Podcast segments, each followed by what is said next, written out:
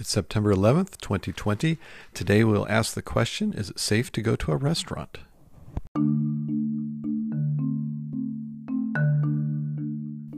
Welcome to Dr. Vaughn's COVID 19 Updates, the podcast that updates you daily on the pandemic.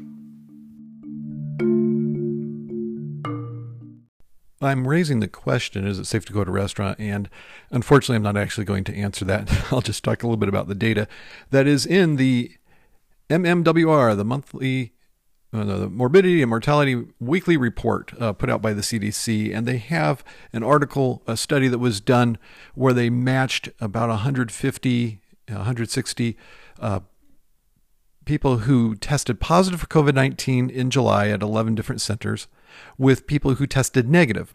All the people had symptoms of COVID 19, so approximately half were positive, half were negative. And what they found is that the people who were positive were more likely to have been in contact, close contact with someone known to have COVID 19, maybe after the fact, known to have COVID 19.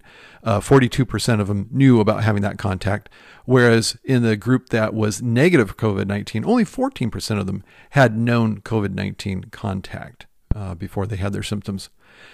There's also another difference. They found that the people who were positive were more likely to have eaten at a restaurant. Uh, about twice the number of people had eaten at restaurants in the positive group compared to the negative group. Whereas about three and a half times more people in the positive group had gone to bar or coffee shop than people in the negative group. What is not documented, and, and they didn't ask, is if they went to a restaurant, was it outdoor and were precautions being taken like having all the customers six feet apart and having all the servers wear face coverings? We don't know that the answer to that but we do know that overall uh, the people who had the uh, positive results were twice as likely as the others to have been at a restaurant or uh, somewhere around the range of three and a half times more likely to have gone to a, a bar or coffee shop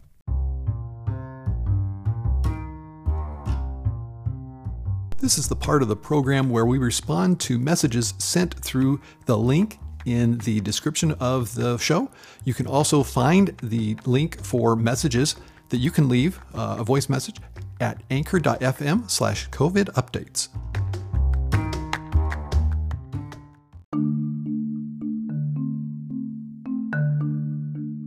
That's it for today. Please do tell your friends who are interested in COVID 19 pandemic updates to subscribe to this podcast. That would really be appreciated.